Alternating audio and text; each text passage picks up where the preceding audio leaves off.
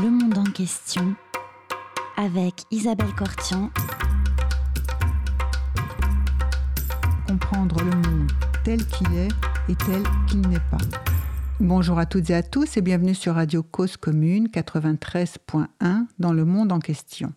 Aujourd'hui, nous recevons Anne-Sophie Novelle qui vient de publier un ouvrage, Les médias, le monde et nous, aux éditions du domaine du possible chez Actes Sud, dans la collection du domaine du possible chez Actes Sud. Bonjour Anne-Sophie Novelle. Bonjour. Vous êtes journaliste, économiste de formation, mais journaliste euh, freelance. Vous avez éprouvé le besoin d'écrire ce livre sur, à propos d'une crise des médias et d'une crise qui euh, frapperait, euh, enfin, d'un fossé qui se creuserait de plus en plus entre l'opinion, les gens et les journalistes. Est-ce que vous pouvez nous en dire un peu plus sur ça?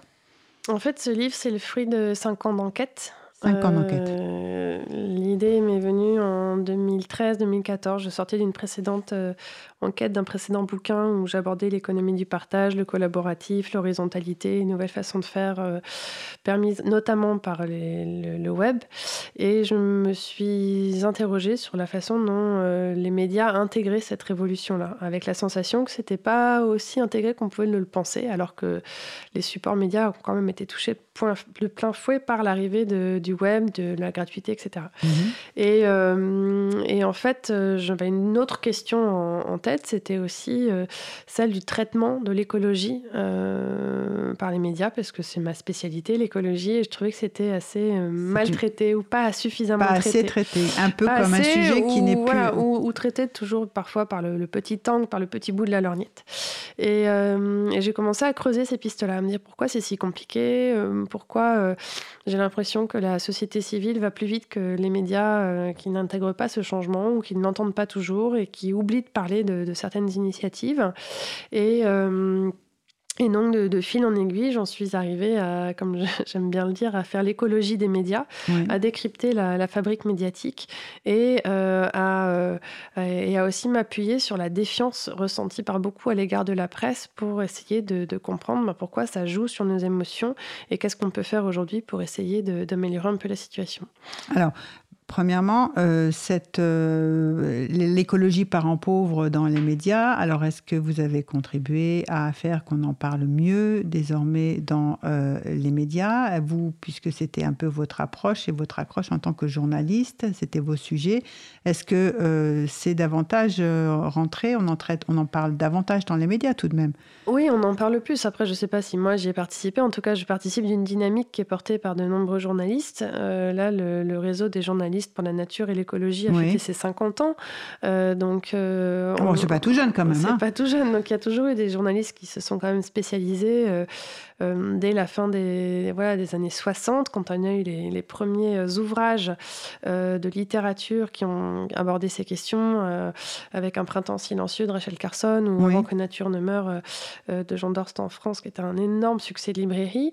On a eu les premières publications qui étaient spécialisées sur ces questions, mhm. comme Le Sauvage, La Gueule ouverte, etc., qui était vraiment une presse très alternative, très engagée, très militante, très proche des milieux associatifs, qui commençait à se mobiliser euh, contre les pollutions, contre les, hum, les méfaits euh, voilà, qu'on pouvait porter à la nature. Et donc la, la presse est née à ce moment-là. Il y a eu la création aussi, début des années 70, du premier ministère de, de l'Environnement en France, donc ça a participé. Et puis, fin des années 70, on a vu apparaître les premières sections dans les grands médias euh, dédiées à ces questions environnementales. Mais c'est pas un long fleuve tranquille. C'est-à-dire que hum, quand on traitait de ces sujets, on était vraiment la dernière roue du carrosse. On passait toujours après euh, l'économie, la politique, l'international. C'était pas, c'était un peu les sujets euh, chiants entre guillemets ou euh, voilà qui. Oui, ou quand il y a de la place. Quand oui, quand il y a de la place, ou qui venait un peu euh, à l'encontre euh, d'un discours euh, de progrès, de croissance, de développement. voilà, quand on parle de... souvent, en plus, le, traitement de l'écologie, ça a été de parler des pollutions, du changement climatique, de sujets qui ne sont pas forcément faciles, de par leur nature, de par leur message, de par leur complexité, parce que souvent, c'était aussi des, des données scientifiques, beaucoup de chiffres. Donc, toutes ces raisons ont fait qu'on a maltraité cette, cette, ce sujet, alors qu'aujourd'hui, ça devient un facteur déterminant pour l'avenir de nos sociétés. Et surtout, ça nous invite à changer de modèle. Et donc, du coup, il faut déconstruire le modèle sur lequel sont basés les médias pour mieux traiter ces questions et mieux s'en emparer. D'accord. Alors, peut-être qu'avant de parler de déconstruction mm. des, des, modèles et, d'alternatives et ce que, effectivement, un journalisme renouvelé pourrait, comment pourrait contribuer dans cette voie-là, on va essayer euh, de revenir sur cette espèce de fossé qui sépare euh, les gens, voire la société civile, des médias. Pourquoi euh, les journalistes sont mal perçus ou pourquoi on s'en méfie? Quelle est cette crise de, confiance ou cette défiance mmh, en fait, la défiance, elle a toujours existé. de tout temps, quand la presse euh, est née, que les premiers journalistes euh, gazetiers euh, sont apparus, les intellectuels de l'époque, hein, mais Diderot ou Voltaire ou d'autres, se sont insurgés en disant que c'était pas ni des bons romanciers ni des bons intellectuels. Enfin, ils avaient l'impression qu'on venait voler un petit peu la vedette et qu'on était du coup là que pour faire de la propagande. Enfin, il y a toujours eu des mhm. propos assez durs vis-à-vis de la presse. Et ben voilà, il y a pas eu d'âge d'or, en fait, véritablement des médias, ou peut-être euh, avant la, les, guerres mondiales, mais et encore, c'était pas, c'était pas, euh, euh, pas gagné. Mais, mais donc, du coup, renouer la confiance, c'est peut-être déjà atténuer la défiance. et ce qui s'est passé, c'est que hum, avec l'accroissement de l'information aujourd'hui, son intensification, le fait qu'il y ait des, des, informations qui tombent de toutes parts, qu'il y ait aussi un flux de communication immense et qu'on soit sollicité par différents supports et différents médium. Ça fait qu'aujourd'hui, euh, la défiance croît aussi parce qu'on ne sait plus où donner de la tête. Et donc, euh, on est aussi enfermé par les objets. Oui, et il y a la tentation aussi de se passer euh, de journaliste, d'aller piocher soi-même les informations. Et donc, effectivement, quel accès le enfin comment comment le journalisme peut garder son bah, contact avec un public? C'est ça, c'est considérer que euh, on peut être journaliste citoyen, qu'on peut faire de la bonne information aussi, et c'est pas faux. Je veux dire, moi, mhm. je pense qu'il y a des gens qui ont ouvert des blogs, qui sont devenus des professionnels amateurs des médias et peut-être même parfois même des, journalistes par la suite ou des, médias en tant que tels, et euh, qui, avec conscience, réussissent à bien faire leur travail et qu'ils n'ont rien, ils n'ont pas à rougir de ce qu'ils font. Euh, ceci dit être journaliste, c'est aussi euh, respecter une déontologie, euh, avoir de la rigueur, euh, respecter des principes de neutralité, enfin des choses qui peuvent être remises en cause aujourd'hui et là-dessus on, peut en discuter, mais c'est normalement s'inscrire dans des règles et une profession qui est régie par des normes et c'est avoir du temps pour bien investiguer et respecter un certain nombre de critères.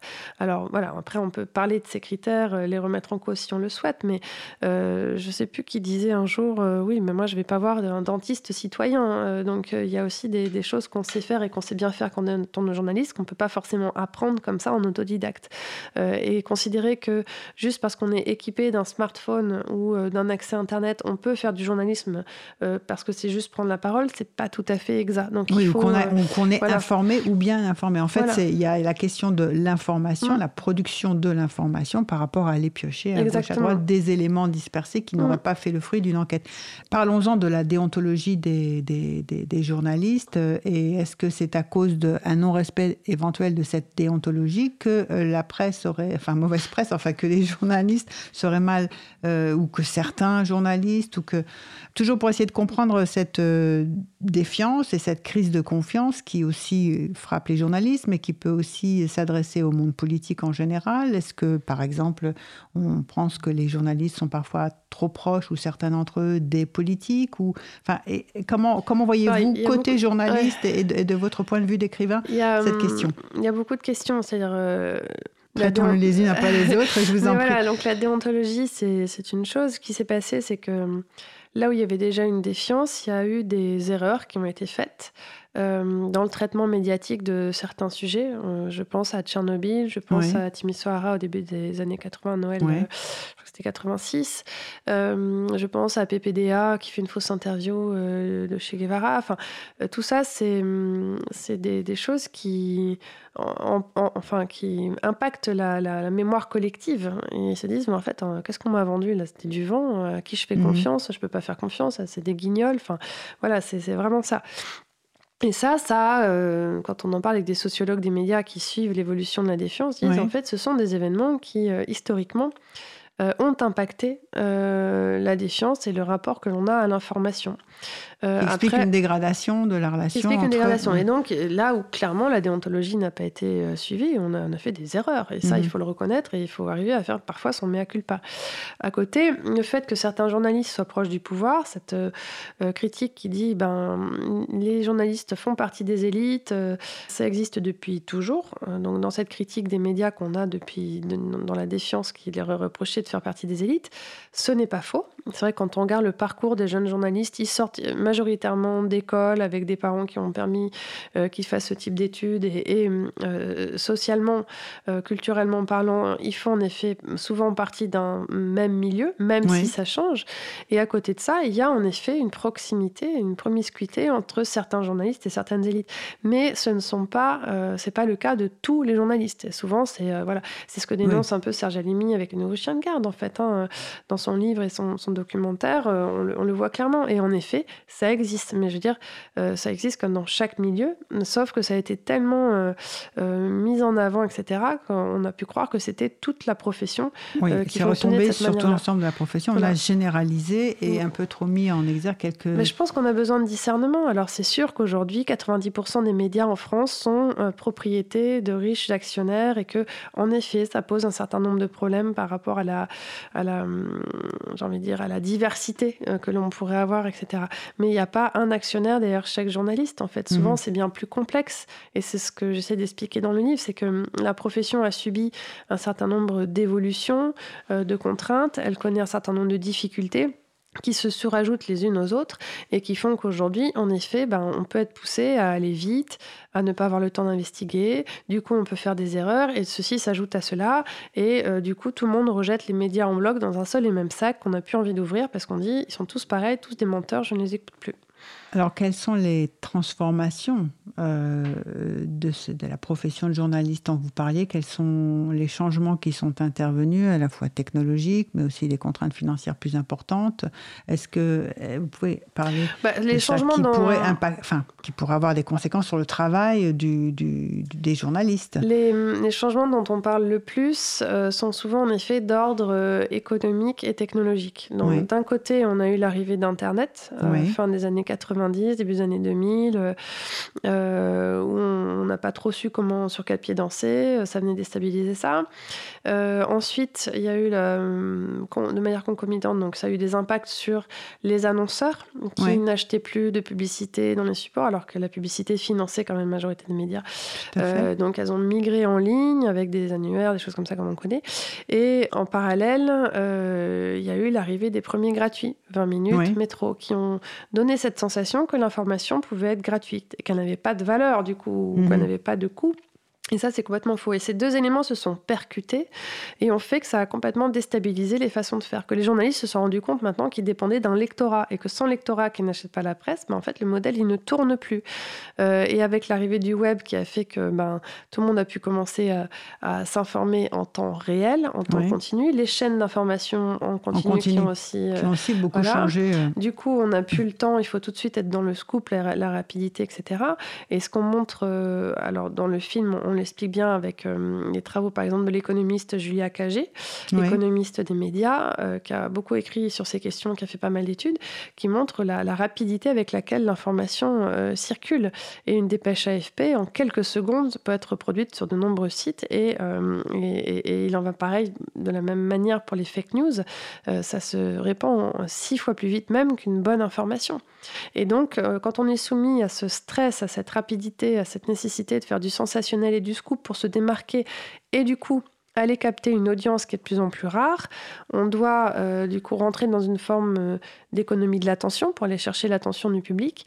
Et de fait, euh, on, rentre dans un jeu qui n'est plus du tout bon pour la qualité de ce qu'on veut produire. Oui, mais vous parlez quand on doit faire du sensationnel, mais a priori, on n'est pas, sauf quelques journaux particuliers ou médias. Enfin, a priori, le travail de journaliste, c'est plutôt un travail de fond, enfin, qui ne doit pas faire systématiquement du sensationnel. Non, mais euh, vous avez raison. En effet, on n'est pas là pour faire que du sensationnel, mais de plus en plus, et notamment sur euh, les grandes chaînes, on a essayé de rendre du sensationnel des choses qui ne l'étaient pas, juste pour capter de l'audience. Pour euh, voilà, c'est ce qui se passe quand on intitule un article de manière, j'ai envie de dire de manière. Oui, parfois il y a des décalages entre le titre et, et, ben ça c'est ça c'est une forme de technique utilisée pour avoir du clic, pour attirer le, le challenge, j'ai envie de dire. Alors que derrière, on va rien révéler. Euh, c'est tout le. Oui, où l'information ne correspond pas du tout au titre. Euh, Exactement. Ça donc ça, il faut se méfier. Et c'est pour ça que, bah, de fait, quand on rentre dans cette course-là, on ne peut pas euh, avoir un bon discernement et comprendre véritablement. Donc c'est aussi au, au public bon, qui commence à se méfier, qui est très critique, qui a quand même Malgré cette défiance, j'ai envie de dire, euh, le public, il a quand même envie de s'informer. Donc, euh, c'est la preuve d'ailleurs. C'est pas parce qu'il ne suit plus les médias qu'il ne va pas s'informer ailleurs. Et le problème, c'est ça. Où, va-t-il s'informer? Qu'est-ce qu'il va suivre? Qu'est-ce qu'on peut apprendre de, ces nouveaux usages et nouveaux comportements? Euh, Comment est-ce que ça peut remettre en cause nos pratiques journalistiques? Mais, on a quand même besoin d'informations. Et, c'est cela qu'il faut étudier aujourd'hui. C'est-à-dire comment le public qui est critique peut nous aider à progresser. Oui, c'est-à-dire que plus, plus les choses avancent et plus la rapidité euh, de, la, de, la, transmission d'informations existe, plus aussi on a besoin, en, en, contrepoint, d'une information en profondeur. Mm. Est-ce qu'il euh, y a une, ces modifications elles, elles touchent davantage, euh, enfin, comment elles se répercutent et sur l'oral, la presse orale, et la presse écrite ou la presse audiovisuelle? En fait, ce qu'on observe, c'est que la, défiance ressentie par le public euh, dépend, alors, euh, je veux dire des milieux, socio des milieux socioprofessionnels, des classes sociales, des CSP, comme on dit, de l'âge, et euh, des supports. Donc, euh, en fonction de ces trois critères, on ne va pas consommer l'information de la même manière. Les jeunes sont intéressants dans le sens où bon, ils s'informent essentiellement via les mobiles, via Internet, mais eux, ils se méfient de tout. Euh, les plus âgés, on le sait, sont ceux qui participent le plus à la propagation des fausses informations. Les plus âgés, ça veut dire vous les tranchez, vous les mettez dans quelle tranche d'âge l'âge exact, mais c'est, je crois que c'est au-delà de 55 ans. D'accord.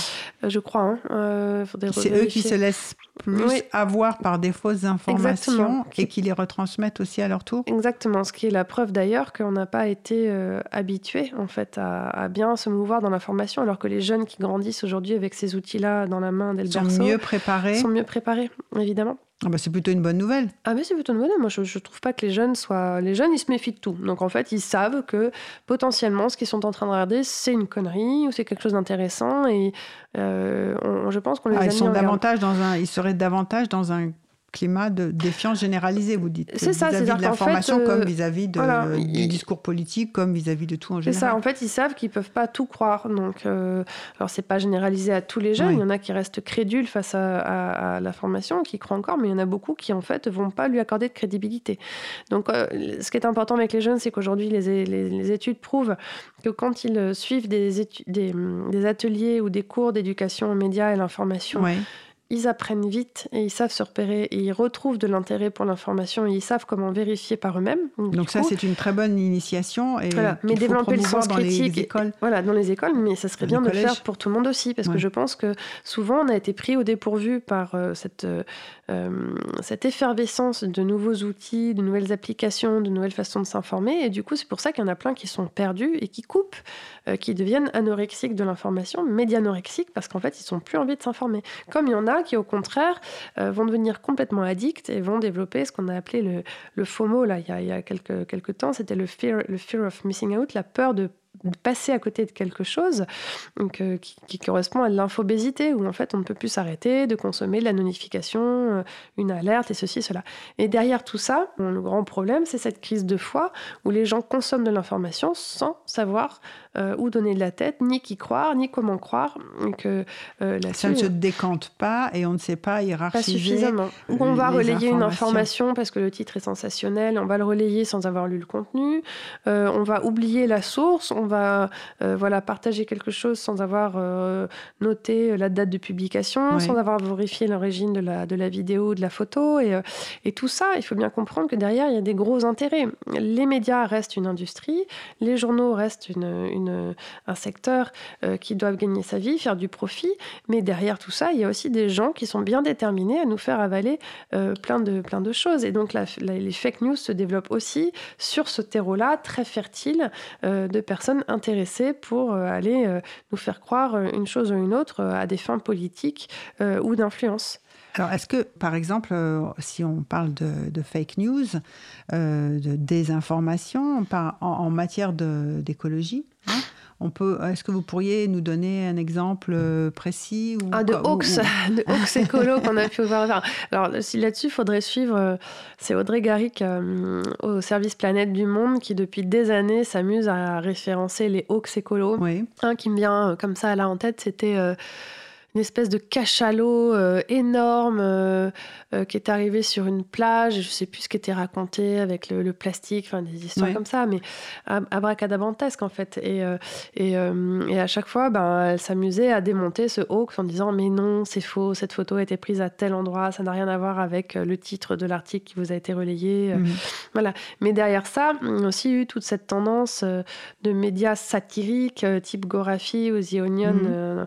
en Angleterre, ce qui euh, aux États-Unis, qui de manière euh, rigolote s'amusait à faire de la fausse information pour en rire. Et ça, en fait, pareil, il y a des, je sais plus quel ministre avait relayé une, bêtise relayée par le Gorafi en, pensant, euh, voilà, c'était à l'image de, voilà, de, de, la façon dont les gens parfois vont croire quelque chose sans se méfier. Et il y en a plein qui circulent. Donc là où avant il y avait des sites comme Oxbuster s'amusaient juste à dire attention, ceci est une, une fausse chaîne de, de mails qui circule ou attention, c'est un bobard qu'on va circuler, pareil mmh. sur les réseaux sociaux, de la, la petite euh, voilà, euh, qui a besoin qu'on soutienne ses parents, etc. Bon, ça, ça a circulé tout le temps. Et il y avait déjà des rumeurs qui circulaient avant l'arrivée d'Internet. Ce n'est pas nouveau et euh, on pouvait les répondre du bouche à oreille dans tous les, cafés de, France et de Navarre. donc la rumeur n'a rien de nouveau. En revanche, c'est la façon dont elle s'intensifie, la rapidité avec laquelle elle circule, qui pose qui pose souci aujourd'hui, et les impacts c'est pour ça que ça devient une guerre. Pour moi, c'est une vraie guerre. Les impacts qu'elle peut avoir en termes d'élections. C'est-à-dire qu'on s'en est rendu compte avec Trump, on s'en est rendu compte avec Bolsonaro, on s'est rendu compte avec le Brexit. D'accord. Alors, parlons-en. Parlons-en. Vous parlez d'une guerre. Euh, comment Qu'est-ce que Qu'est-ce que, oui, qu'est-ce que vous avez à dire sur ça? Bah, Garde de l'information, c'est dans le sens où euh, on, Qui se bat contre qui, par bah, exemple C'est juste des intérêts. Euh, je, ne sais pas qui exactement, mais il y a des intérêts entre différents puissants qui, du coup, essayent de s'approprier l'information pour manipuler les foules. Il n'y a rien de nouveau, on l'a toujours fait. Euh, regardez, un documentaire comme Propaganda euh, l'explique parfaitement bien euh, sur comment des communicants ont su le faire pour nous vendre des choses. Mhm. Bah, aujourd'hui, on peut nous vendre des gouverneurs, on peut nous faire croire des choses pour nous faire faire des choix de société qui vont pas forcément dans le sens de l'intérêt euh, général. Euh, et euh, je pense que dans des pays où la liberté de presse est plus menacée que chez nous, on a plus conscience de ça, bizarrement, que nous qui avons, somme toute, au départ, plutôt une, bonne santé, j'ai envie de dire, une bonne liberté de presse. C'est pas, on n'est pas les meilleurs du classement, hein, comme dirait Reporters sans frontières, mais on a tendance à oublier que ça, ça reste aisé de faire de l'information chez nous et qu'on devrait plutôt être heureux de ça. Et voilà. Mais on a une défiance qui, atteint des sommets. Et je crois qu'on est le pays, un des pays au monde où cette défiance est la plus élevée aujourd'hui. Je vous propose une pause musicale. Euh, nous avons choisi Gouvincer il y a plus de saison. Est-ce que vous voulez nous dire euh, pourquoi ce choix euh, J'ai eu l'occasion de, le rencontrer là, récemment, Gauvin, et hum, sa chanson connaît un grand succès. Et je, je pense que c'est quelqu'un qui a su intuitivement euh, comprendre un certain nombre de problèmes dans la société française. Et donc ça, ça explique aussi pourquoi c'est si entraînant. Alors c'est parfait, nous écoutons. Il n'y a plus de saison.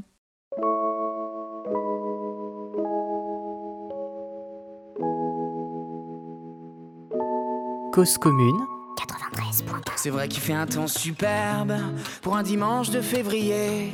Y a ceux qui bronzent déjà sur l'herbe et ceux qui s'inquiètent des degrés.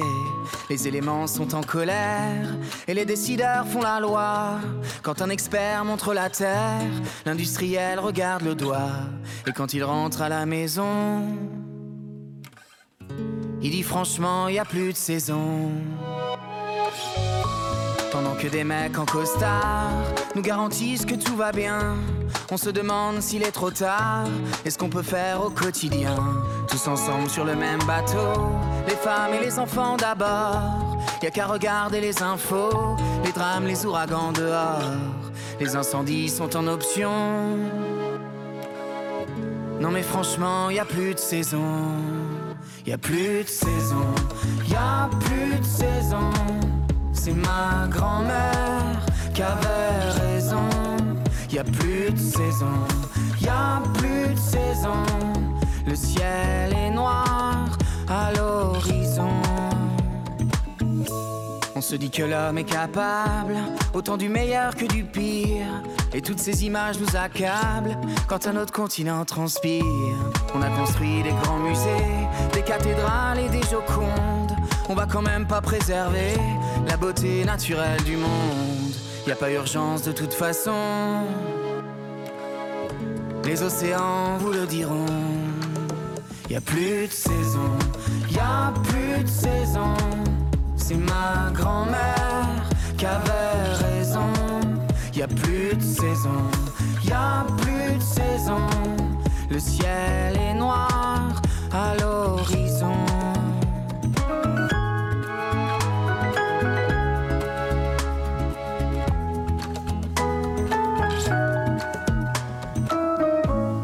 Regarde nos mômes jouer aux billes dans les caniveaux de la planète. On s'inquiète du soleil qui brille comme une épée au-dessus de leur tête. Qu'est-ce qu'il en sera dans 100 ans?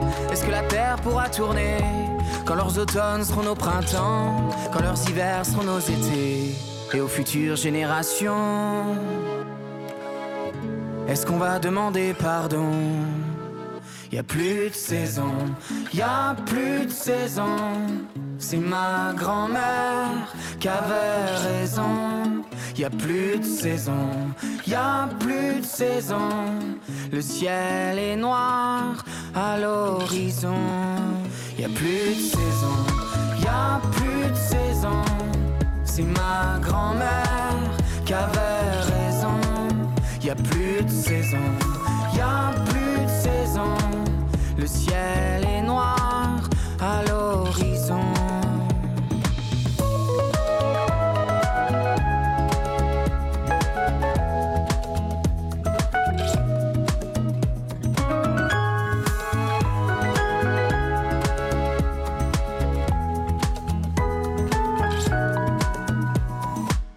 Vous êtes sur Radio Cause Commune 93.1 dans le monde en question. Nous sommes en train d'écouter et de recevoir euh, Anne-Sophie Novelle pour son livre Les médias, le monde et nous.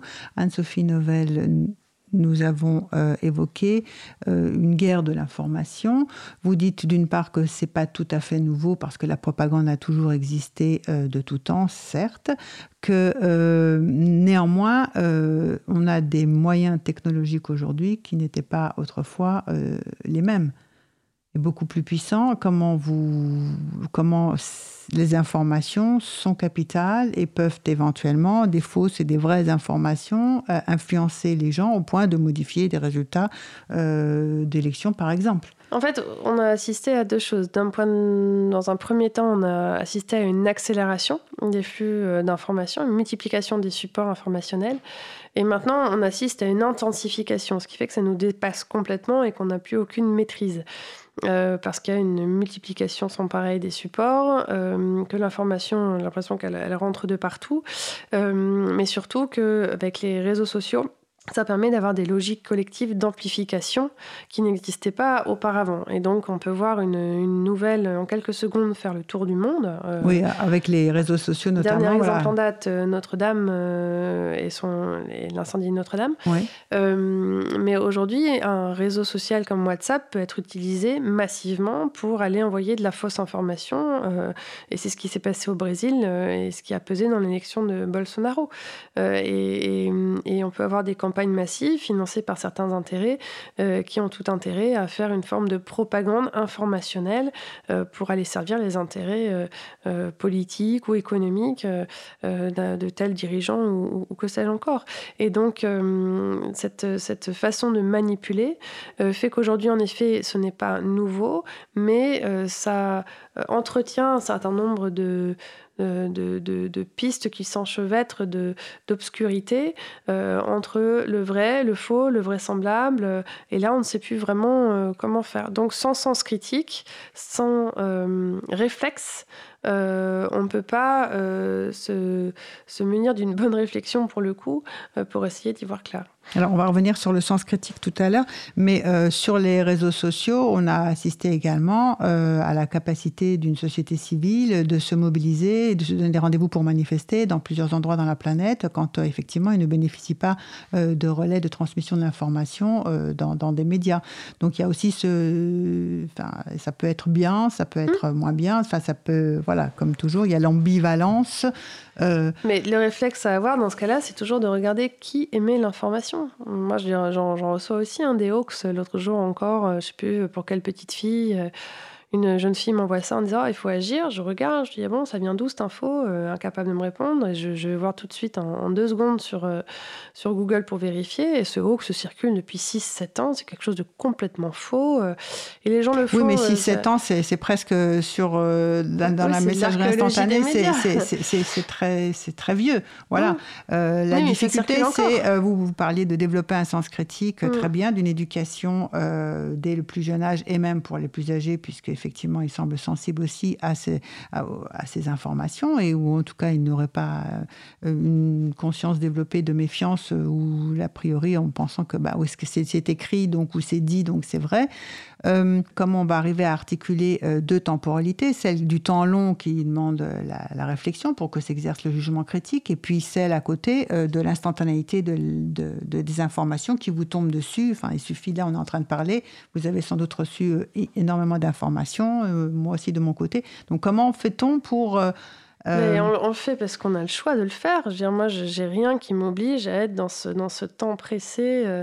Voilà, se rééduquer et reprendre la main, c'est un moment de décider qu'on ne va pas subir ce flux incessant d'informations qui nous vient. Et c'est pour ça que dans le livre, je, propose un, régime informationnel à la fin, on l'a mis en annexe, euh, Alors oui, parlons-en de ce régime informationnel. Pour, dire, euh, voilà, moi en tant que journaliste, je peux faire des efforts, revoir mes pratiques, euh, être, voilà, faire un certain nombre de choses qui permettront de vous montrer que je suis de bonne foi, rigoureuse, que je fais bien mon travail et à telle fin. Et, et, donc voilà, comment vous pouvez m'estampiller si ça vous plaît. mais vous, public, vous devez aussi absolument vous réapproprier ça. Et cette réappropriation, pour moi, elle passe par un premier temps de, euh, de, détox pour que les gens comprennent à quel point aujourd'hui l'information les submerge. C'est-à-dire que si on coupe tout euh, pendant plusieurs jours, c'est-à-dire on, on, bloque tous les flux de télévision, de radio, d'internet, de presse écrite, de notifications, tout, tout, tout, tout, tout, j'invite les gens à voir ce que ça leur fait. Est-ce qu'ils mhm. se sentent mieux? Est-ce qu'ils se sentent moins agressés? Est-ce qu'ils sont quand même informés par leurs proches? Et je pense qu'un événement comme la mort d'un ancien président, euh, de fait, tout le monde est au courant rapidement. Ou voilà, des, gros événements, les grosses informations, on ne passe jamais à côté. Euh, ou alors, euh, on, les a peut-être plus tard que les autres, mais on ne peut pas les louper. et donc, j'invite déjà le public à, faire cette expérience et à observer ce que ça fait. Et après, à réintroduire minutieusement euh, un jour après l'autre, euh, les médias. Donc je Alors une pause de quelques jours, vous proposez? De cinq jours. Cinq jours. Euh, oui, puisqu'en cinq ah jours, on attend un régime des questions. oui, et puis de trois semaines de régime. Hein, donc, et après, de réintroduire la radio, parce qu'aujourd'hui, on le sait, la radio, je propose de commencer par ce support, et c'est pas parce que j'y suis aujourd'hui. la radio est aujourd'hui le, un des médias les plus appréciés. C'est-à-dire qu'il y a 50% des, des, des, publics qui écoutent la radio qui croient l'information qu'ils reçoivent par ce biais. Et après, tout se casse la figure sur les autres types de, supports. Mais du coup, je, je dis, y voilà. compris dans l'écrit Oui, dans l'écrit, bien sûr. Mm. Euh, et Internet, c'est le pire. hein. Euh, et les réseaux sociaux, donc les gens ne sont pas dupes, en fait. Mais, euh, mais du coup, ce que, ce que je suggère, c'est de pouvoir se réapproprier, réécouter la radio différemment, voir si on veut aller vers du service public, vers des radios où il y a plus de publicité, aller envisager d'écouter des radios alternatives, aller voir ce qui se passe au niveau du podcast, explorer ce que l'écoute permet euh, d'avoir, et surtout parce que c'est un média qui permet de conduire, cuisiner, faire plein de choses à côté. Quand on, quand on écoute la radio, qu'on écoute quelque chose, c'est pratique.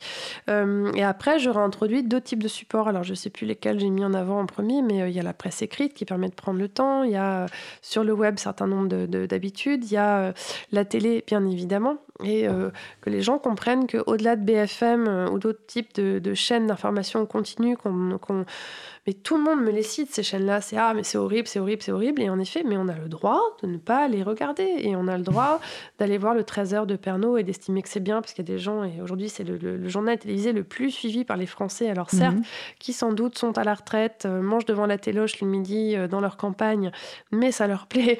Et j'ai pas de jugement à avoir là-dessus, si c'est leur jugement. droit. ouais. Mais euh, il y a plein d'autres choses qui se font à la télé et les jeunes qui regardent les émissions en décalé via leur smartphone. Enfin, il y a plein de modes de consommation, il y a 16 façons différentes euh, de s'informer aujourd'hui, mais avoir conscience de ça et se le rapproprier petit à petit, c'est redevenir maître de ça et se dire bon bah voilà, euh, maintenant je préfère euh, m'ouvrir à l'information de cette manière-là, je préfère bloquer telle notification, je préfère configurer une adresse sur laquelle je vais recevoir tel type de newsletter, je vais choisir des moments dans ma journée où je vais aller m'informer. Et après je resterai libre de ça. Ça va m'ouvrir les chakras sur autre chose. J'aurais peut-être envie de reprendre des bouquins, des romans ou, euh, ou, ou juste regarder des documentaires ou juste me vider la tête devant un Hanouna. En fait, ce que j'explique, c'est que moi j'ai aucun jugement. Certains ont envie de se remplir la tête, d'autres de se la vider. Sauf que quand on ne fait plus attention et qu'on n'a plus de discernement, ben, on a tendance à, à être dans une position de rejet ou d'addiction qui nous empêche d'être euh, d'être euh, d'être serein avec ce qui se passe. Ouais. Alors, euh, effectivement, ce, ce- ce régime, vous l'avez fait expérimenter autour de vous? Mais j'ose espérer, là, le livre, il est sorti il y a à peine 15 jours. Oui. Donc, euh, euh, mais avant, quand même, vous avez... Bah, moi, je l'ai expérimenté moi-même déjà, parce que c'est pas parce que je suis journaliste que je, je- mon mari, par exemple, est beaucoup plus informé que moi. C'est souvent qu'il me dit Ah, t'as vu, t'as vu? Je fais Non, j'ai pas eu le temps. Enfin, je sais pas, moi, jeune maman, je bosse. Non, je n'ai pas eu le temps d'aller lire tel, tel, tel article. Je choisis les moments. Euh, voilà, je, je vais prendre le matin avec mon café, euh, une demi-heure pour faire ma revue de presse. J'ai des Mhm. outils configurés qui sont un peu mes tableaux de bord euh, sur une voiture euh, pour aller lire certains types de presse. Je vais écouter des émissions. J'ai- J'ai 36 000 onglets ouverts quand je mets les articles de côté. Je... Voilà, chacun a ses, a ses habitudes. Euh, mais je, je- voilà, et, et du coup, j'ai pu l'expérimenter. Puis après, j'ose espérer que certains s'en empareront parce que je le dis, c'est une tentative. J'ai choisi 21 jours, mais ça n'a rien de scientifiquement prouvé. Mais c'était un chiffre qui de temps en temps est utilisé pour des, des régimes détox et donc pourquoi pas partir là-dessus. Et, euh, et j'invite les gens surtout à, à me partager leur ressenti et à m'aider à l'améliorer parce qu'en fait il y a plein de choses à faire aujourd'hui et justement reprendre la main c'est essayer de voir comment est-ce qu'on peut se réapproprier l'information parce que c'est devenu une denrée qui est Avoir une trop espèce de maîtrise sur, Oui. euh, effectivement, Oui, oui, oui, sur euh, l'information. Et... on a envie d'être informé les, les gens ont envie d'être informés Oui, on peut s'en réjouir. Ah oui, Euh, justement, c'est bien. c'est. Enfin, dire, pas parce qu'il y a une défiance à l'égard de l'information que les gens n'ont plus envie d'information. Euh, C'est comme pour la politique, en fait. On crache sur les politiques, mais euh, les gens aiment la politique, ils ont quand même envie de s'approprier leur destin commun. Donc, donc, euh, donc tout ça, c'est juste poser des mots sur, euh, sur ces difficultés qu'on rencontre aujourd'hui, euh, essayer de se dire que ben, c'est pas un fatalisme, que tous les journalistes ne sont pas des cons euh, euh, euh, au bout du pouvoir qui font mal leur travail. Et, ça, ce discours-là, cette, cette critique radicale qu'on a depuis plusieurs années, je trouve qu'elle qu'elle nous empêche de penser plus loin. Et, ce livre, c'est un peu une tentative pour, pour essayer justement de, poser les jalons d'une autre positionnement sur le, sur le sujet. On est, en restant lucide, Oui. euh, en disant cette critique radicale est nécessaire, mais il faut Pas dépasser la... Non, il faut, et il faut la oui, dépasser. il faut la dépasser. Et je pense qu'il y a beaucoup de chercheurs aujourd'hui qui travaillent sur ces sujets, qui font le même constat. Et, et- et si on reste dans une critique radicale, à toujours euh, avoir le point levé on le doit pointer sur les méfaits, on, ne s'ouvre pas, euh, euh, on n'essaye pas d'apaiser le débat et de recréer des espaces conversationnels, euh, parce qu'il y a plein de journalistes qui, aiment faire leur métier et qui ont envie de bien le faire et qui le font surtout pour être au service du public et au service d'un monde qui tourne un petit peu plus rond. Et ça, faut pas l'oublier. Alors, quel, quel, avenir voyez-vous Donc, quelles sont ces perspectives d'avenir du journalisme? Bah, moi, c'est pas facile. c'est un monde compliqué mon constat, c'est parce que pour l'instant, on voit euh, beaucoup en, route beaucoup de réduction. Oui, c'est pour ça. Du nombre. C'est en fait, c'est qu'aujourd'hui, on, focalise beaucoup le débat sur les difficultés euh, économiques, financières, technologiques. Qui existent. Ben oui, je ne pas. Bien sûr, elles sont là. Sauf qu'à un moment, il faut aussi s'interroger sur euh, l'aspect éditorial de la chose. Est-ce qu'on fait du bon contenu? Est-ce qu'on fait bien son travail? Est-ce qu'on a le temps de, bien se renseigner? Est-ce qu'on a le temps de, bien recouper l'information? Est-ce qu'on a voilà Donc souvent, on subit des conditions de travail qui nous sont imposées, euh, mais on n'a pas du coup réfléchi non plus. Si c'est juste euh, mettre en place une boîte média où les journalistes euh, sont ce qu'on appelle les journalistes Shiva, euh, qui abattent de la dépêche, n'ont plus le temps d'aller sur le terrain, euh, doivent faire cinq articles par jour, etc. Est-ce que c'est encore de la bonne information? Non. Bah non, en général. Et c'est pour ça qu'on fait ce parallèle avec l'alimentation. Ce qu'on explique, c'est que bien s'informer devient aujourd'hui aussi nécessaire que bien, manger, il y a 30 ans. Et, et du coup, pourquoi? Parce que le lien d'authenticité n'existe plus, parce que la confiance n'est plus là, parce que euh, on ne sait plus quelle est la chaîne de production d'informations et qu'il est important pour se leur approprier de faire du circuit court, euh, de la proximité euh, et de, réinsuffler un certain nombre de, choses que alors, oui, a pu réinsuffler dans le cas de l'alimentation. Donc, j'ai toute une éthique. enfin, aussi bien une nouvelle façon de s'informer, une nouvelle façon de vivre, plus en... En tout cas, c'est une mue, c'est une posture que les médias doivent opérer. Et donc, au lieu de, toujours croire que c'est une nouvelle technologie qui va les sauver, un nouveau format qui va leur permettre d'aller à la conquête de nouveaux, nouvelles audiences, ça peut en faire partie, ça reste toujours des outils. La question, c'est quelle, valeur on met derrière ces outils, quel, euh, quel est l'ADN qui porte la ligne d'un média, euh, quelle est la, euh, fait-il cette information-là au service de l'intérêt général, quel est, voilà, qu'est-ce qu'il le sous-tend en fait? Et, ça, les gens sont pas bêtes aujourd'hui, ils ont bien senti que parfois il n'y a, a rien, sonne creux derrière. Et c'est ça qu'il faut aller euh, rechercher aujourd'hui. Alors, parfois ça sonne creux, parfois on voudrait peut-être dire des choses, c'est pas possible. Euh, parfois, euh, enfin, il y a, y a, plein de, contraintes qui existent aussi. De quel type? Ben, Je ne sais pas, par exemple, si on peut imaginer qu'on ne peut pas tout écrire dans un journal ou qu'il y a une orientation d'un journal, par exemple, ou voilà, oui, des contenus. Mais ça, c'est voilà, c'est cette. Euh, ou que vous êtes soumis à un rythme de production qui fait que votre travail, enfin les conditions de travail, enfin il y a un ensemble de facteurs. La recherche d'un modèle économique. C'est tout ce que décrit le, chapitre 2 du livre, c'est euh, comment euh, des conditions de travail des journalistes ont été euh, se sont dégradés. Il y a un autre journaliste qui l'a fait très bien aussi dans, dans un autre ouvrage euh, Olivier Goujon, là, que je, cite aussi beaucoup euh, euh sur C'est un constat qui est enfin, partagé. Mais, euh, s'il faut l'expliquer, ce constat, c'est que les gens ne le savent pas forcément. Mais au-delà de ça, euh, je pense qu'on peut quand même considérer que ce n'est pas que ça, la presse aujourd'hui. Qu'il y en a qui font mal leur travail, mais comme ça existe partout. Et qu'il y en a qui font bien leur travail, et qu'à force de ne stigmatiser que ceux qui le font mal, on oublie que certains essayent de le faire bien. Et je trouve, moi, pour le coup, qu'aujourd'hui, on a quand même en France, mais aussi beaucoup à l'étranger, parce que c'est un, peu un tour du monde qu'on a, qu'on a essayé de faire avec le film et le livre, on a quand même beaucoup d'initiatives qui permettent aujourd'hui euh, de réinventer la presse et qu'on vit justement une période intéressante où il est temps que les médias s'engagent aussi à leur tour, c'est-à-dire qu'ils soient un peu plus euh, ouverts à ce qui se passe dans le monde, qu'ils arrêtent de croire qu'ils sont dans des tours d'ivoire, qu'ils ne sont là que pour pointer du doigt euh, ce que font mal les autres qui sont là, euh, euh, où ils peuvent eux aussi être poreux euh, au, monde qui les entoure, aux mutations que l'on connaît aujourd'hui, mais surtout qui peuvent se réinventer à partir de ça. Et ça, c'est un champ des possibles qui s'ouvre, qui n'est pas facile, mais qui est un champ des possibles qui est quand même existant. Vous parlez de s'ouvrir au monde, mais quelles propositions concrètes? Parce qu'effectivement, les journalistes qui ne s'ouvrent pas au monde, bon, ou qui restent dans leur tour ou mm. coupés de... Bon, ça, c'est une chose, mais comment, avec sans changer les conditions de travail, pouvez arriver à cela Alors dans le livre, il y a 120 pages qui y sont consacrées. C'est tout le dernier chapitre qui Oui. explique comment euh, renouveler le métier. Euh, donc il y a plein de pistes. Je- je- J'explique surtout qu'il faut euh, à la fois reprendre le temps, qu'il faut retrouver le public, qu'il faut rechercher de l'investigation, qu'il faut aller dans des espaces de conversation qu'on n'avait pas à temps, qu'on n'avait pas, qu'on n'avait pas, qu'il faut retrouver du sens, qu'il faut retrouver un cadre aussi. Il y a plein de choses à faire en fait. C'est- Mhm. C'est multiple. Je- et il n'y a pas une bonne recette non plus. Euh, Il y, a, plusieurs ingrédients à agencer ensemble en fonction des médias sur lesquels on, travaille euh, et en fonction des valeurs qui sont portées par un groupe média. Et la petite recette qui ira pour un média local ne conviendra pas forcément à un grand groupe média. Une chose est sûre, c'est qu'il y a plein de belles choses qui apparaissent aujourd'hui, euh, que ce soit le journalisme que certains appellent de solution, Mhm. euh, l'investigation qui revient en force de manière Oui. collaborative, les Tout modèles à fait, y compris international, oui. l'abonnement, etc. Donc tout ça, c'est autant de pistes qui... Voilà, et je pense que... le- il y, a, il y a plein de, de gens qui ne connaissent pas le, le- le quart de, de- de- ce que l'on peut faire aujourd'hui dans le métier. Ah oui, mais donc c'est aux journalistes eux-mêmes de reprendre en- main, euh, en charge, euh, Bah, les journalistes... de euh, renouveler leur, leur métier.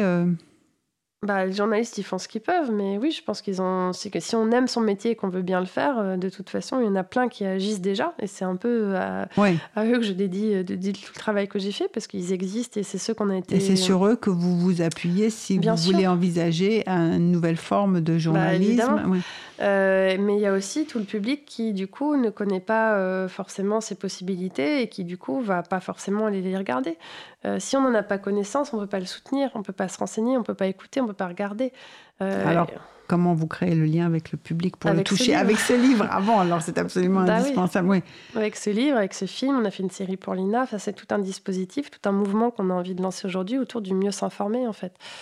Donc l'idée, c'est pas d'en rester juste à cette enquête, c'est d'essayer d'aller un peu plus loin. Alors justement, on a parlé du livre jusqu'à Mm. présent, mais parlons un peu du film que vous avez euh, réalisé Euh, bah, le film. en lien euh, avec le livre. Il a déjà été diffusé à la télé belge en mars dernier. Ouais. Euh, en France, euh, ben, l'UNESCO nous a beaucoup soutenus. En fait, ils, ils ont vu le film en janvier, ils l'ont adoré, donc ils nous ont proposé d'être partenaires. Et on a fait une grosse avant-première euh, le 28 mars dernier. On a plus de 1200 personnes qui sont venues. On a beaucoup de soutien euh, de personnes, voilà, journalistes ou non. Mais c'est surtout qu'on fait beaucoup de projections débats aujourd'hui. euh, en France comme à l'étranger, avec des retours du public qui sont euh, assez époustouflants. C'est-à-dire que les, les, les personnes nous disent euh, Vous me posez des bonnes questions, des questions que je m'étais jamais posées avant. J'ai envie de me réapproprier mon rapport à l'information. Merci, je comprends que je peux me réabonner à d'autres supports. Il faudrait que je regarde deux ou trois fois le film parce que j'ai appris plein de choses Mhm. et j'ai ignoré l'existence de toutes ces initiatives. Donc en fait, on a beaucoup de, de gratitude et de reconnaissance de la part du public qui regarde le film. Euh, Est-ce que vous nous parler, de quoi parle le film? Vous que c'est une grande enquête euh, sur plusieurs pays. C'est un road trip en fait où Ouais. euh, je pars de cette défiance que je ressens moi en tant que petite productrice d'information et j'explique que j'ai été euh, rencontrer des gens qui sont aussi dans cette défiance, mais aussi des journalistes qui essayent de, de renouveler les modèles. Donc euh, euh, c'est une version plus allégée, un peu plus amuse-bouche que le, le livre, Que qui le est beaucoup plus dense, mais ouais. mais du coup, voilà, on part en, en Angleterre voir différents exemples. On va au Danemark, on a été aux États-Unis, on a, on, a, on a montré différents projets éditoriaux euh, qui permettent de, réinventer un peu la- l'approche journalistique et surtout qui expliquent que la profession euh, n'est pas euh, une et unique, enferrée dans un fonctionnement. voilà, téléguidé par des actionnaires qui ne feraient que mettre leur grain de sel dans une éditoriale dépourvue de sens. Enfin, c'est ça, en fait, c'est ce qu'on explique dans le film, tout en expliquant que le public a sa part et son rôle à jouer. Et tout ça, c'est très compliqué parce qu'aujourd'hui, il n'y a que 10% du public qui s'abonne à un média. Quand il s'abonne à un média, il s'abonne à un média et pas à deux, pas à trois, pas à quatre, ou c'est plus rare. Bah, Donc c'est là aussi, hein. des- Oui, c'est un coût, mais ce coût, est- on n'a pas de problème à dépenser 10 euros par mois pour Netflix. Donc voilà, comme maintenant on a aussi des, abonnements pour Internet et, là, donc c'est surtout la concurrence de l'attention qui est rude. Mais mhm. comme on l'a connu pour l'alimentation, jusqu'à il y a encore dix ans, le budget alimentaire s'est réduit comme peau de chagrin dans les, en tout cas dans les budgets des, des Français, parce que on préférait être devant un écran plat avec un smartphone et une bonne connexion Internet. Et donc il y a une concurrence. Et aujourd'hui, il y a les abonnements pour Netflix certes, mais aussi pour d'autres plateformes, pour la musique, pour euh, voilà. Donc il y a des choix à faire, c'est certain. Et c'est pour ça que certains sont en train d'imaginer avoir des kiosques euh, avec des abonnements pour avoir accès à tout un bouquet euh, d'offres médias et de presse. Mhm. Mais les médias vont pas forcément y retrouver leur compte. Donc c'est pour ça qu'il y, a autant de, discussions, de polémiques. c'est compliqué. Mais le secteur de la musique y est passé. Il faut voir pour le secteur des médias comment ça va se passer. Mhm. Mais une chose est sûre, c'est que est-ce que l'abonnement reste la, la bonne option? Euh, si oui, sous quelles conditions euh, et, tout ça, c'est pas des réponses faciles. Tout dépend aussi des médias, de comment on y accède. De... Voilà, il y en a qui abandonnent l'abonnement tel qu'on le connaît, euh, juste pour se dire bon bah les gens nous donneront quand quand ils seront contents d'un article. On, va reposer sur cette logique-là. Quand on est le Guardian, on fait ça assez aisément. Quand on est plus petit, c'est plus compliqué. Il faut avoir des médias affinitaires, des médias communautaires, des médias qui défendent des valeurs très fortes. Euh, mm. Donc ça peut être une solution, mais jusqu'à quel point? Jusqu'à quel point on ne dépend pas de sa communauté lorsqu'on est un petit média alternatif qui ne fait qu'appeler au crowdfunding? Tout ça, c'est que des questions. Et, ces deux enquêtes, euh, cette enquête, j'ai envie de dire, portée de manière différente dans les différents euh, Avec supports. support livre et mais, son support mais du coup, pose beaucoup de questions et, et j'ai surtout pas la prétention de répondre à toutes les questions. mais en tout cas, j'évoque des pistes et c'est un sujet qui est très vivant et c'est ça qui fait sa richesse. C'est un peu sans fin, quoi. J'en suis ressortie en me disant, ah, bah, j'aurais pu parler de ça, ça, ça, mais voilà, il faut continuer. Ça sera, ça sera, pour la suite. Mais dans mm. les expériences à l'international les, que, que, que vous avez faites, alors qu'est-ce qui vous a le plus marqué ou inspiré Ou bien quelles sont les différences? Est-ce que vous avez constaté des différences dans les approches? Il y a plein de différences dans les approches, mais c'est surtout... Euh, comment dire? La première chose, c'est qu'à l'international, on constate qu'il y a plein de choses qui se font, qui convergent avec des, dynamiques qui sont assez similaires. Euh, une initiative qu'on a beaucoup aimée, euh, qu'on a été suivre, c'est à Philadelphie. Une journaliste aux États-Unis, qui a, oui, euh, qui a hum, du coup euh, réussi à faire travailler une vingtaine de médias différents, euh, des petits médias liés à des, hum, à des communautés assez fortes, hispanophones, etc. mais pour leur proposer un programme éditorial d'un an destiné à s'attaquer à la question de la pauvreté. Et donc, du coup, elle dit bah voilà, Philadelphie est une des villes les plus pauvres, des grandes villes les plus pauvres des États-Unis. Cette image lui colle à la peau. En effet, la pauvreté touche aujourd'hui une personne sur quatre. Euh, qui vit sous le feuille de pauvreté. Euh, voilà, qu'est-ce qu'on peut faire aujourd'hui pour euh, essayer de, s'attaquer à cette problématique? Et donc, elle, est rédactrice en chef d'une méta-rédaction, c'est-à-dire mhm. une, rédaction composée de, journalistes dans différentes rédactions, et tous font du contenu qui nourrit une, dynamique collective autour de cette question de la pauvreté. Est-ce qu'on en parle suffisamment bien? Qu'est-ce que ça représente? Quelles sont les personnes qui essayent de lutter contre cette pauvreté? Qu'est-ce que nous, médias, faisons de mal lorsqu'on va parler des SDF Est-ce qu'on en parle parle correctement Pourquoi est-ce qu'on n'en parle pas bien euh, Qu'est-ce qui pèse sur nos habitudes euh, Est-ce que le sémantique, est-ce que les mots qu'on utilise sont corrects lorsqu'on qualifie les gens qui souffrent de pauvreté? On dit les pauvres, mais en fait, c'est pas du tout ça. Euh, voilà. Et donc, ils déconstruisent en fait tous leurs mécanismes et ils essayent de bâtir une autre ligne éditoriale. Et ça, ça a été reconnu. Ils ont reçu plein de prix pour cette démarche, mais c'est surtout quelque chose qui montre qu'on peut être dans du collaboratif, à la fois au niveau des médias, euh, voilà, au niveau des rédactions, mais on peut aussi bâtir en étant en lien euh, de manière très proche avec le public sur le territoire et enfin euh, mettre en avant d'autres façons de faire et donc être dans une démarche de journalisme plus constructif. Alors je propose une pause musicale. Mercedes Sosa, Todo Cambio.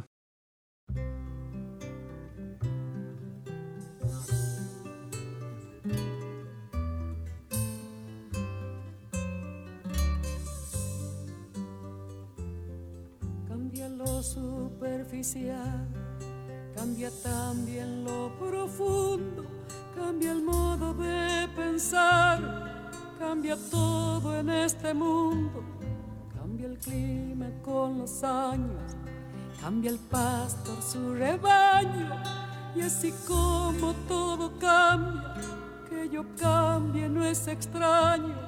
Cause commune 93.1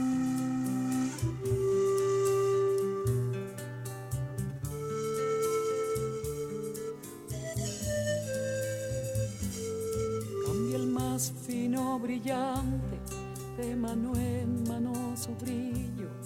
Cambia el nido, el pajarillo. Cambia el sentir un amante. Cambia el rumbo, el caminante. Aunque esto le cause daño. Y así como todo cambia, que yo cambie no es extraño. Cambia todo cambia.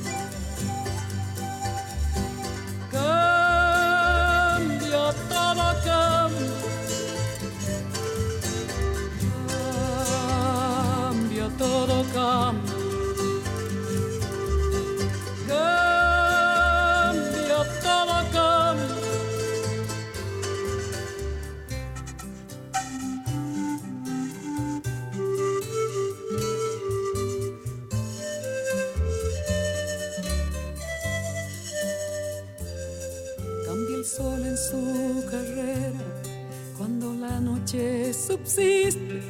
Cambia la planta y se viste de verde la primavera. Cambia el pelaje la fiera. Cambia el cabello el anciano. Y así como todo cambia, que yo cambie no es extraño.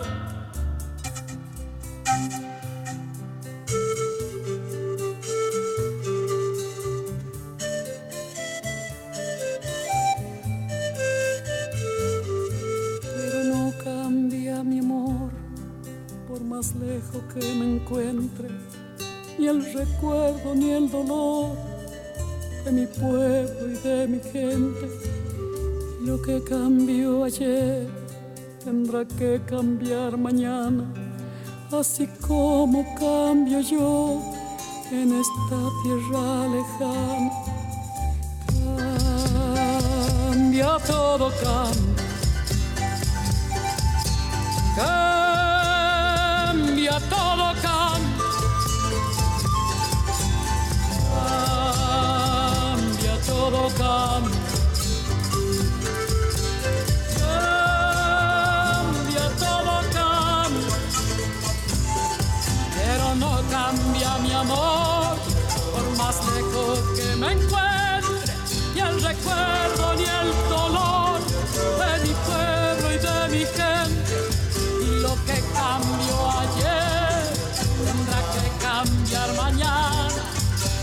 como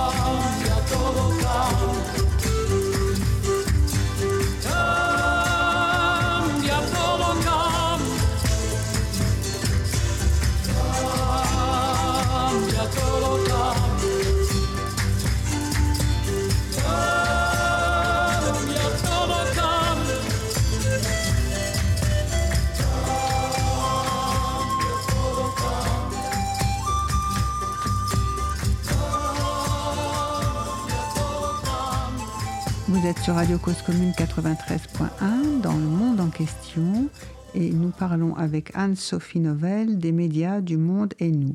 Anne-Sophie, vous venez de nous parler de cette expérience journalistique. Vous avez euh, en, en Danemark ou ailleurs euh, fait une autre euh, rencontre de ce genre, enfin une autre problématique, euh, une autre Ah bah, il y en expérience. a plein. Enfin, je ne sais pas lesquels choisir tellement. Voilà, mais dans, dans Mais pour le- les auditeurs, c'est peut-être intéressant, oui. Dans le film, on a été euh, bah, rencontrer Ulrika Grupp qui, au Danemark, a lancé le Constructive News Institute euh, parce qu'il a passé 15 ans à la télé publique danoise et s'est rendu compte que l'information qu'il créait n'était pas euh, à l'image du monde dans lequel on vit, euh, qu'elle était trop anxiogène. Et il s'est dit, mais en fait, il faut qu'on cesse ça. Et il s'est donné une mission euh, de, en 5 ans. euh, euh, changer tout notre rapport à l'information. Oui, parce que ça afflue, ces flux continus d'informations, ça peut être oxygène. Donc, du coup, il, euh, il, euh, il, donne des formations, enfin voilà, il forme des journalistes du monde entier aujourd'hui. et donc, voilà, il est très bon pour décrire le constat.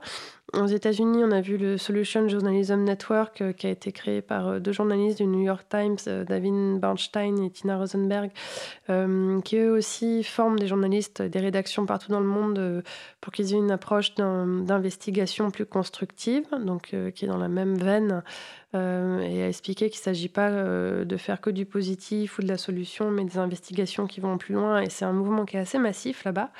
Après, euh, voilà, il y, en a plein de partout. En fait, le livre foisonne d'initiatives et encore, je pense que j'en raconte même pas je sais pas, un dixième de ce qui se fait aujourd'hui, heureusement. Donc voilà, je vais pas toutes les détailler, mais en tout cas, ce qui est intéressant, c'est de voir à quel point le public aujourd'hui peut être réintégré euh, dans des enquêtes, peut être sollicité pour euh, aider, participer, apporter son savoir-faire, mais euh, surtout les médias peuvent redevenir des espaces de conversation apaisés. L'idée, pour beaucoup de ceux qu'on a rencontrés, n'est pas d'attiser voilà, de, des polémiques, de, remettre de, l'huile sur le feu pour ne parler que du voile ou de sujets comme ça, hein, aussi fondamental mhm. que ça, euh, et, dire finalement on peut aussi s'emparer de sujets de société beaucoup plus fondamentaux pour l'avenir de nos civilisations et, euh, euh, et se rendre compte que ben, nous, médias, on peut aussi porter ça et ne pas être que dans l'actualité des petites choses.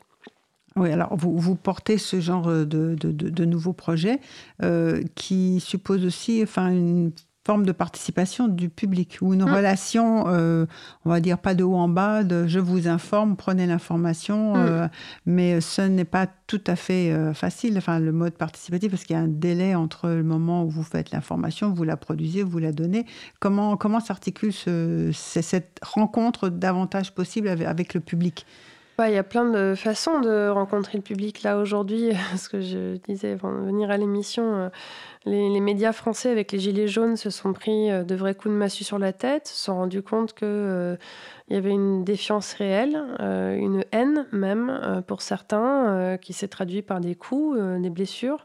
et ça, c'est voilà, il faut le, faut le condamner. On n'a on pas le droit d'être violent, de taper quelqu'un juste parce qu'on n'aime pas ce qu'il fait. Et surtout, ça a ajouté de la confusion à la confusion, mais ça a permis à la profession de réaliser qu'il y avait quand même un gros malaise et que des choses avaient été... Euh, Parce qu'avant, on n'en était pas consciente nécessairement Je pense que c'était pas à ce point-là, en fait. Je pense qu'on le savait sans savoir ce que ça voulait représenter. Et là, euh, avec les Gilets jaunes, s'est exprimé en fait un, malaise de représentation. Toute une partie des, Français qui se sont exprimés dans ce mouvement. Euh, euh, oui, une crise de représentation. C'est-à-dire que les Gilets jaunes étaient absents. Se sentent oubliés. Oui, ils se sentent oubliés. se sentent oubliés ou qu'on ne parlait pas d'eux. Et donc, c'est pour ça qu'ils ont, qu'ils ont décidé de, de voilà, de s'exprimer, de créer leurs propres médias. c'est pour ça qu'il y a eu autant de discussions autour de, des médias et des gilets jaunes, euh, qu'il y a eu aussi en plus ces soucis avec les violences policières. Enfin voilà, tout un tas mhm. de voilà. Donc aujourd'hui, on voit les, les, médias qui lancent des grandes consultations, qui retrouvent le public, qui retournent voir les territoires. Et tant mieux. J'ai envie de dire, si les gilets jaunes permettent ça. Les France Télévisions en a lancé Oui, c'est ça. Mais il y en a eu déjà cet été. Il y en a mhm. eu avant avec La Voix du Nord. Nice Matin le fait depuis 4 ans.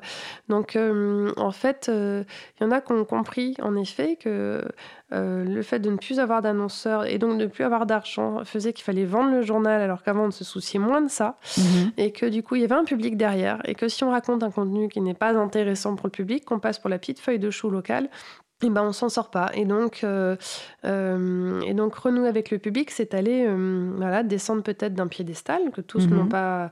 C'est pas une posture que tous les journalistes ont adoptée, mais voilà. C'est retourner plus sur le terrain, trouver le temps de refaire du terrain, aller écouter les gens, comprendre c'est quoi leur réalité, qu'est-ce qu'on peut tirer comme, comme histoire à partir de ça, et comment est-ce qu'on refait société à partir des problématiques rencontrées par chacun. Oui, le mot de refaire société me semble assez important dans ce que vous venez dire, parce que si chacun va aller faire son propre petit bloc d'information, enfin, c'est la, question de l'information euh, pose aussi la question de quelles, quelles informations nous partageons en société, pour mieux définir un, vivre ensemble, un vivre en commun. Enfin, bon. Mm. Et, donc, le réflexe, c'est de dire on parle pas de moi, donc moi, je vais faire mon petit, mon petit journal ou ma petite. Ça n'est pas effectivement la question, c'est comment ce que j'ai à dire, ou comment d'une façon ou d'une autre on peut être représenté euh, dans les médias comme dans la société aussi, parce que la crise politique institutionnelle qui mm. frappe aussi la société, c'est une crise fondamentalement de représentativité. alors après, un journal, euh, quand on fait de l'information, on ne cherche pas à refléter... Euh, comment dire, c'est un peu compliqué. C'est, euh, on n'est pas là pour euh, bah, que les problèmes aux demandes euh, du public, dépendre d'une communauté et ne faire de l'information qui n'y va que dans le sens de ce que les gens en attendent, c'est pas non plus la solution. Non. donc du coup, non, non, c'est juste se dire, voilà, quand je prends une actualité, est-ce que son traitement est justifié Est-ce que c'est la bonne actualité Et quand on est un bon narrateur du monde, comment est-ce qu'on deal avec tout ça? Ce qui se passe, c'est qu'aujourd'hui, les L'actualité telle qu'elle a été faite jusqu'à maintenant, bah, beaucoup peuvent l'avoir euh, très rapidement, gratuitement, aisément, en deux temps, trois mouvements. Donc, euh, qu'est-ce qu'on va euh, rajouter de plus en tant que média? Est-ce qu'on veut rajouter du bruit au bruit? Est-ce qu'on se contente de relayer une dépêche AFP Ou est-ce qu'on estime que sur ce sujet, on peut avoir une vraie valeur ajoutée? Et c'est autant de questions qui, se posent aujourd'hui à, tous les, rédacteurs en chef et directeurs de publication. Oui, et en particulier la question qui s'est posée aussi à partir de, la crise des Gilets jaunes, c'est, ben oui, est-ce que les, grands journaux savaient euh, euh, ce que c'était qu'une fin de mois ou d'arriver au 10 du mois pour euh, des classes moyennes, non pas des gens au chômage, mais des gens qui travaillent et mm. qui n'arrivent pas à s'en sortir et qui disent qu'à tel jour du mois, déjà, on n'a plus un centime. voilà, c'est aller au-devant mm. au devant des gens. C'est pas effectivement. Et ça n'est pas facile. Non, non, c'est pas facile, mais c'est parce que c'est ce qu'on disait tout à l'heure, c'est que une majorité de la profession n'est pas issue de ces milieux-là, déjà, d'une part. Euh, n'a pas connu ça. Donc, euh, c'est ce que dit Fabrice Arfi, hein, qu'on était rencontrés. Il dit Moi, je, je, dépends d'un milieu euh, social, culturel, et exercer mon métier, c'est être intranquille.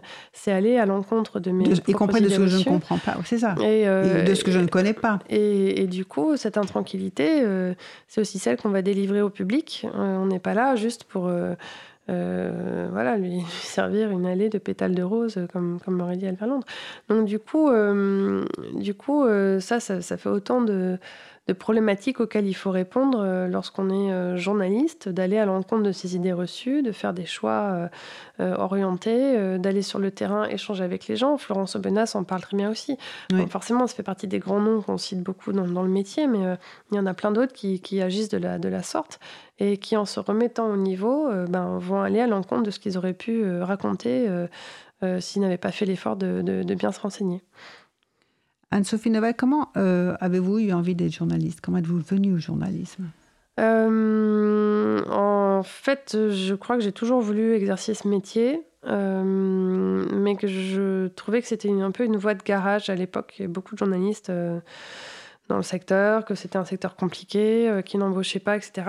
Du coup, j'ai fait une thèse d'économie en me disant que je pouvais, après ma thèse, aller travailler en ONG, en entreprise euh, me spécialiser sur les thématiques qui m'intéressaient, euh, aller rencontrer, euh, voilà, développer mon réseau. Et, si le journalisme m'intéressait, j'aurais toujours pu y aller après. en fait, moi, j'ai commencé par ouvrir un premier blog en 2006 en parallèle de ma thèse parce que je me rendais bien compte thèse que était sur c'était l'économie du terrorisme. D'accord. Et, et, je me rendais bien compte que les sujets qui m'intéressaient en termes d'environnement, de climat, n'était pas assez traité. Je trouvais qu'il y avait un déficit d'information par rapport à ces enjeux civilisationnels. Et le fait d'ouvrir un blog et ensuite de créer une association qui était justement dédiée à l'information sur l'écologie, le climat et l'environnement, euh, de travailler de manière collaborative avec de nombreux autres interlocuteurs parce que le web nous permettait ça, m'ont bien fait comprendre euh, voilà, que bon, il y avait un sujet. Mais au-delà de ça, après ma thèse, euh, j'avais déjà une bonne expérience de 4-5 ans d'écriture et on commençait à venir me voir pour mon usage des réseaux sociaux, pour ma connaissance des milieux écologistes et aussi euh, pour commencer à, faire un peu de pige. Donc euh, voilà, j'y suis venue en fait assez naturellement. Je me suis formée avec euh, rue 89, Pierre Aski, qui m'a proposé, voilà, en me disant, tu sais déjà bien écrire, pas besoin de, faire une école. et donc Sophie Kaya au rue 89 m'a, aidé à ajuster tout ça. Et puis ben, après, avec l'expérience, le fait d'expérimenter et le web et la presse papier et la radio et la télé et maintenant le documentaire. Ça, c'est voilà, j'ai appris sur le tas beaucoup, mais euh, toujours avec le désir de bien, de bien ouais. faire le métier, quoi. C'est surtout ça. C'est, c'est, ce qui me donne, je pense, le côté un peu euh, out of the box, comme on dirait, hors de la boîte, mais voilà, avec le désir quand même de bien, bien, de faire, de faire attention. Après, je reste freelance, ce qui est aussi une réalité. Euh, beaucoup ne le savent pas, mais que être journaliste dans une rédaction euh, n'a rien à voir avec le fait d'être journaliste freelance, où on doit Ouais. gagner sa vie différemment, aller chercher, voilà, proposer des piges à différents médias, être dépendant de la commande, avec Et des piges qui sont de moins en moins payées, tout ça. Ça fait plein de dimensions qui, qui sont, qui sont, qui sont pas forcément connues du grand public. Ouais, vous pouvez nous en parler, mais le freelance aussi, c'est aussi la possibilité de proposer vos sujets, de choisir vos sujets. Oui, moi je pense pas que dans les rédactions on n'ait pas le choix. On a des, sujets parfois imposés par une conférence de rédaction, Oui. par l'actualité. Euh, et donc en principe, dans une bonne conf de rédac, euh, on parle du sujet d'actualité, on voit qui y va, comment on le traite, etc. Et si on fait ce métier de journaliste, c'est aussi parce qu'on aime ça, c'est-à-dire être pris par l'actualité, par l'imprévu et euh, pouvoir pondre un article ou un, sujet. euh, voilà. Euh, quand on est freelance, en effet, mais ça nous demande aussi d'être toujours à l'affût, sentir les choses. Euh, euh, Oui, on a C'est un l'insécurité. qui-vive permanent. Ah oui, oui, et puis il faut savoir se vendre avec des tarifs qui fluctuent, qui ont été en baisse, Oui, avec plus- une concurrence accrue. Enfin, c'est c'est plein de dimensions de liberté, certes. euh, moi, j'adore ça, mais euh, avec Ça des façons de faire qui sont un peu différentes. Mhm. Et euh, quand on est photojournaliste, c'est encore d'autres défis. Euh, là, il y a un rapport qui vient d'être pu- publié, Mediapart en parlait il y a quelques jours, sur le photojournalisme et la santé des photojournalistes. C'est une catastrophe. Olivier Goujon en parle aussi très bien. Les, les reporters indépendants ont une, une condition de vie euh, qui, qui Oui, la explique aussi parfois qui a- que... enfin, qui, explique que la, la qualité pige. peut pas toujours être là et que euh, effectuer ce métier, ça peut être parfois euh, source d'épuisement, de burn-out, où on change carrément de métier, où certains se tuent quand ils ont plus les conditions de bien faire leur métier. Parce que on, on est, quand on devient journaliste, on a quand même envie de bien faire son boulot, quoi. C'est c'est pas. euh, Oui, je, je et que pense qu'on quand peut on pas juste travaille, le on aime bien ça. faire son euh, travail, oui. mm. Euh, et euh, vous, vous n'avez jamais été euh, découragé à un moment donné? Est-ce que c'est parce que vous vous êtes pensé tout de suite freelance que ça vous a donné? Parce que vous, vous avez commencé avec Rue 89, vous parliez de Pierre Aski qui tout de suite vous repère. Bon, alors, bon, c'est. Ah, il m'a repéré. Pierre, on s'est rencontrés. Je lui ai parlé de mes projets. Il m'a dit Viens, on vient, viens un peu travailler avec nous, avec nous à la rédaction. C'était il y a 10 ans. ouais. Maintenant. Et puis maintenant, Pierre- Rue 89, ça n'existe plus. Oui, ouais, il est rattaché à l'Obs, mais, euh, Mm. mais euh, non, non, c'est plus que j'ai eu la chance après de, de rencontrer des bonnes personnes, de travailler avec le monde. Après, Eric Fotorino est venu me chercher pour travailler avec le 1. Enfin, j'ai eu de la chance. J'ai fait de la télé, j'étais rédactrice en chef de- d'émission. Voilà, mais euh, mon choix a été aussi de me spécialiser sur un domaine, euh, de pas être juste journaliste comme ça. Je, je- moi, je- je veux parler d'environnement, d'alternatives citoyennes, de ce qui se passe dans la société, mais avec cet angle-là. Euh, et en, en partant du principe que ces sujets-là sont fondamentaux et qui doivent définir toute la grille de lecture de- du reste de l'actualité. Qu'on ne peut plus continuer à traiter l'actualité comme on le fait avec, une, avec des, des- des, un- une segmentation de l'information qui est aussi caduque euh, que ça, qui date du 19e, 20e siècle. Quoi. Aujourd'hui, Quelle segmentation bah, quand on fait juste euh, un sujet sur la politique ou qu'on parle d'économie en, en ayant un parti pris où on doit parler que de croissance et de PIB, euh, quand on parle euh, d'international, oui. etc. Enfin, ça, c'est pour moi, c'est caduque tout ça. Ces, ces sections-là dans un média ne devraient plus exister. On devrait le traiter différemment. Et voilà. Mais ce qui est bien, c'est que ça change. Aux échos, ça change. Parisien, ça change. euh, Au monde, ça change. ils ils sont en train de doucement faire leur mue, tous ces médias. Et tant mieux. Et est-ce que bah, vous pourriez donner un exemple Comment traiter un sujet international différent, par exemple? C'est compliqué. C'est-à-dire qu'en fait, la, difficulté est de prendre en compte la complexité d'un sujet. Donc, c'est-à-dire de le recontextualiser. Euh, et donc, ça, ça demande du temps. Mais euh, un journaliste qui fait bien son travail, de fait, peut mettre en avant euh, des enjeux géopolitiques en ajoutant derrière des dimensions qui sont liées à l'environnement. Enfin, voilà, comme, comme pour tout. Mais quand on va parler de croissance, euh, c'est peut-être bien aussi parfois d'avoir du recul en disant, bah oui, telle catastrophe ou tel euh, élément euh, ne va pas non plus dans le sens de, de l'écologie. Enfin, ça, c'est ce type de, de choses qui doivent être soulignées et qui ne sont pas des réflexes, en fait. Et euh, si euh, on vous devait vous demander, Anne-Sophie euh, Novelle, euh, de quelques recommandations à faire pour les- le public, qu'est-ce que vous recommanderiez? Bah, un peu ça que j'ai déjà fait en fait. non, ça que j'ai déjà fait, mais que les gens, oui, c'est ça. C'est qu'en fait, réfléchissent à l'information, à la façon dont l'information leur vient au quotidien, fassent un petit peu un bilan détaillé de, ce qu'ils écoutent, de ce qu'ils, de ce qu'ils regardent, de ce qu'ils lisent, euh, voient un petit peu ce qui, voilà, enfin c'est, surtout une, forme d'introspection informationnelle mhm. et, euh, et, après de se réapproprier puis de lire le livre en fait tout simplement, ah. ça, serait un bon début, ou de regarder le film quand il sera passé à la télé. Ah oui, il va passer quand à la télé? Bah, je sais pas. Ah, vous savez pas Ah bon, d'accord. Donc, on ne pourra pas mm. l'annoncer. Euh, une dernière euh, question. Quels sont vos autres projets? Après ah bah, Déjà là, euh, je prends le temps de souffler un petit peu, mais l'idée, comme je disais, c'est de. Dans l'idéal, il y a deux choses que j'aimerais faire. Ça serait lancer une chaire euh, une chaire de, de, de, formation, euh, de recherche euh, sur ces questions d'impact dans les médias. et, et, l'autre sujet qui serait sur la littératie, c'est-à-dire la, justement la façon dont on s'informe. Je pense qu'il y a c'est un, domaine de recherche qui reste assez, assez jeune. Euh, et l'écologie des médias aussi, c'est un secteur de recherche qui, qui, est, qui est neuf. Mhm. Et, euh, et j'aimerais bien voilà, pouvoir lancer des projets, mais être dans la recherche-action, dans l'action-recherche, c'est-à-dire euh, prototyper des choses, impliquer des jeunes, impliquer le public, avoir un lieu où on peut faire des choses. Donc je suis en train de réfléchir à ça. Et, et, de travailler sur ce, sur ce mouvement, oui, et travailler ensuite sur ce mouvement du, du bien s'informer. Ça, c'est quelque chose qui, qui m'est cher. Donc, euh, à voir comment on goupille ça. Mais il y aurait vraiment une belle, belle chose à faire. Et donc, on, est en train d'y réfléchir avec euh, différentes personnes, dont Benoît Raphaël, euh, que je cite à plusieurs reprises et qui est dans, le, film. Et, qui, du coup, voilà, on est en train de, de, voir un peu comment lancer ça.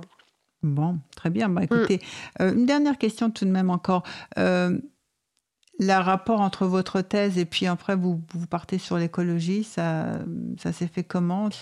Enfin, euh, bah, J'ai travaillé cinq ans sur euh, l'économie du terrorisme euh, et je me suis rendu compte qu'il y avait beaucoup d'attentats qui sont générés par une pénurie de ressources ou par une guerre autour des ressources ou par des, des questions liées à l'environnement. Et euh, comme j'avais déjà, oh, j'ai plus d'exemples sous la main, mais bon, le plus connu c'est celui d'Israël, euh, Palestine, la question de l'eau. Enfin, il y en a plein comme ça. Mhm. Euh, mais ça peut être en Afrique, autour de de constructions faites pour acheminer voilà, des, des ressources pétrolières ou l'accès à des mines, des minerais. Enfin, donc euh, voilà, ça c'est autant d'éléments qui font que je me suis dit que plutôt que de s'attaquer aux symptômes, il était important de s'attaquer aux causes euh, et de toujours aller fouiller derrière euh, pour essayer d'y voir plus clair, quoi, de pas rester sur des, des, impressions. Et donc du coup, voilà, je, je, vais affirmer en préambule de ma thèse que la suite de ma carrière serait dédiée à ces questions d'écologie. Ah oui. Mm. D'accord, c'était donc un projet euh, de, de, de, long cours et de oh, longue haleine. En tout cas, la conviction, c'était qu'il n'y avait rien de plus important aujourd'hui. Et vous le pensez toujours, ah, et puis vous nous encouragez mm. donc à, renouveler ces nouvelles voies euh, d'écriture, de mm. journalisme, de rapport public, euh, journaliste. C'est vital pour la, la, santé de nos sociétés, hein, c'est évident. Donc oui. Bon, alors euh, vers une nouvelle citoyenneté aussi.